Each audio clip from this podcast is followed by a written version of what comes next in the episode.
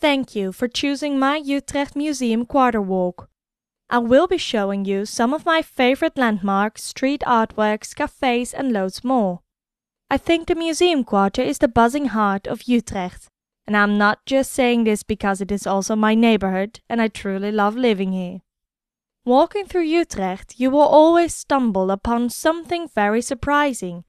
Maybe courtyards, artworks, or poems. During this walk, we will discover a few of all three, and you will also see a few landmarks of the city. Come and explore this part of Utrecht with me.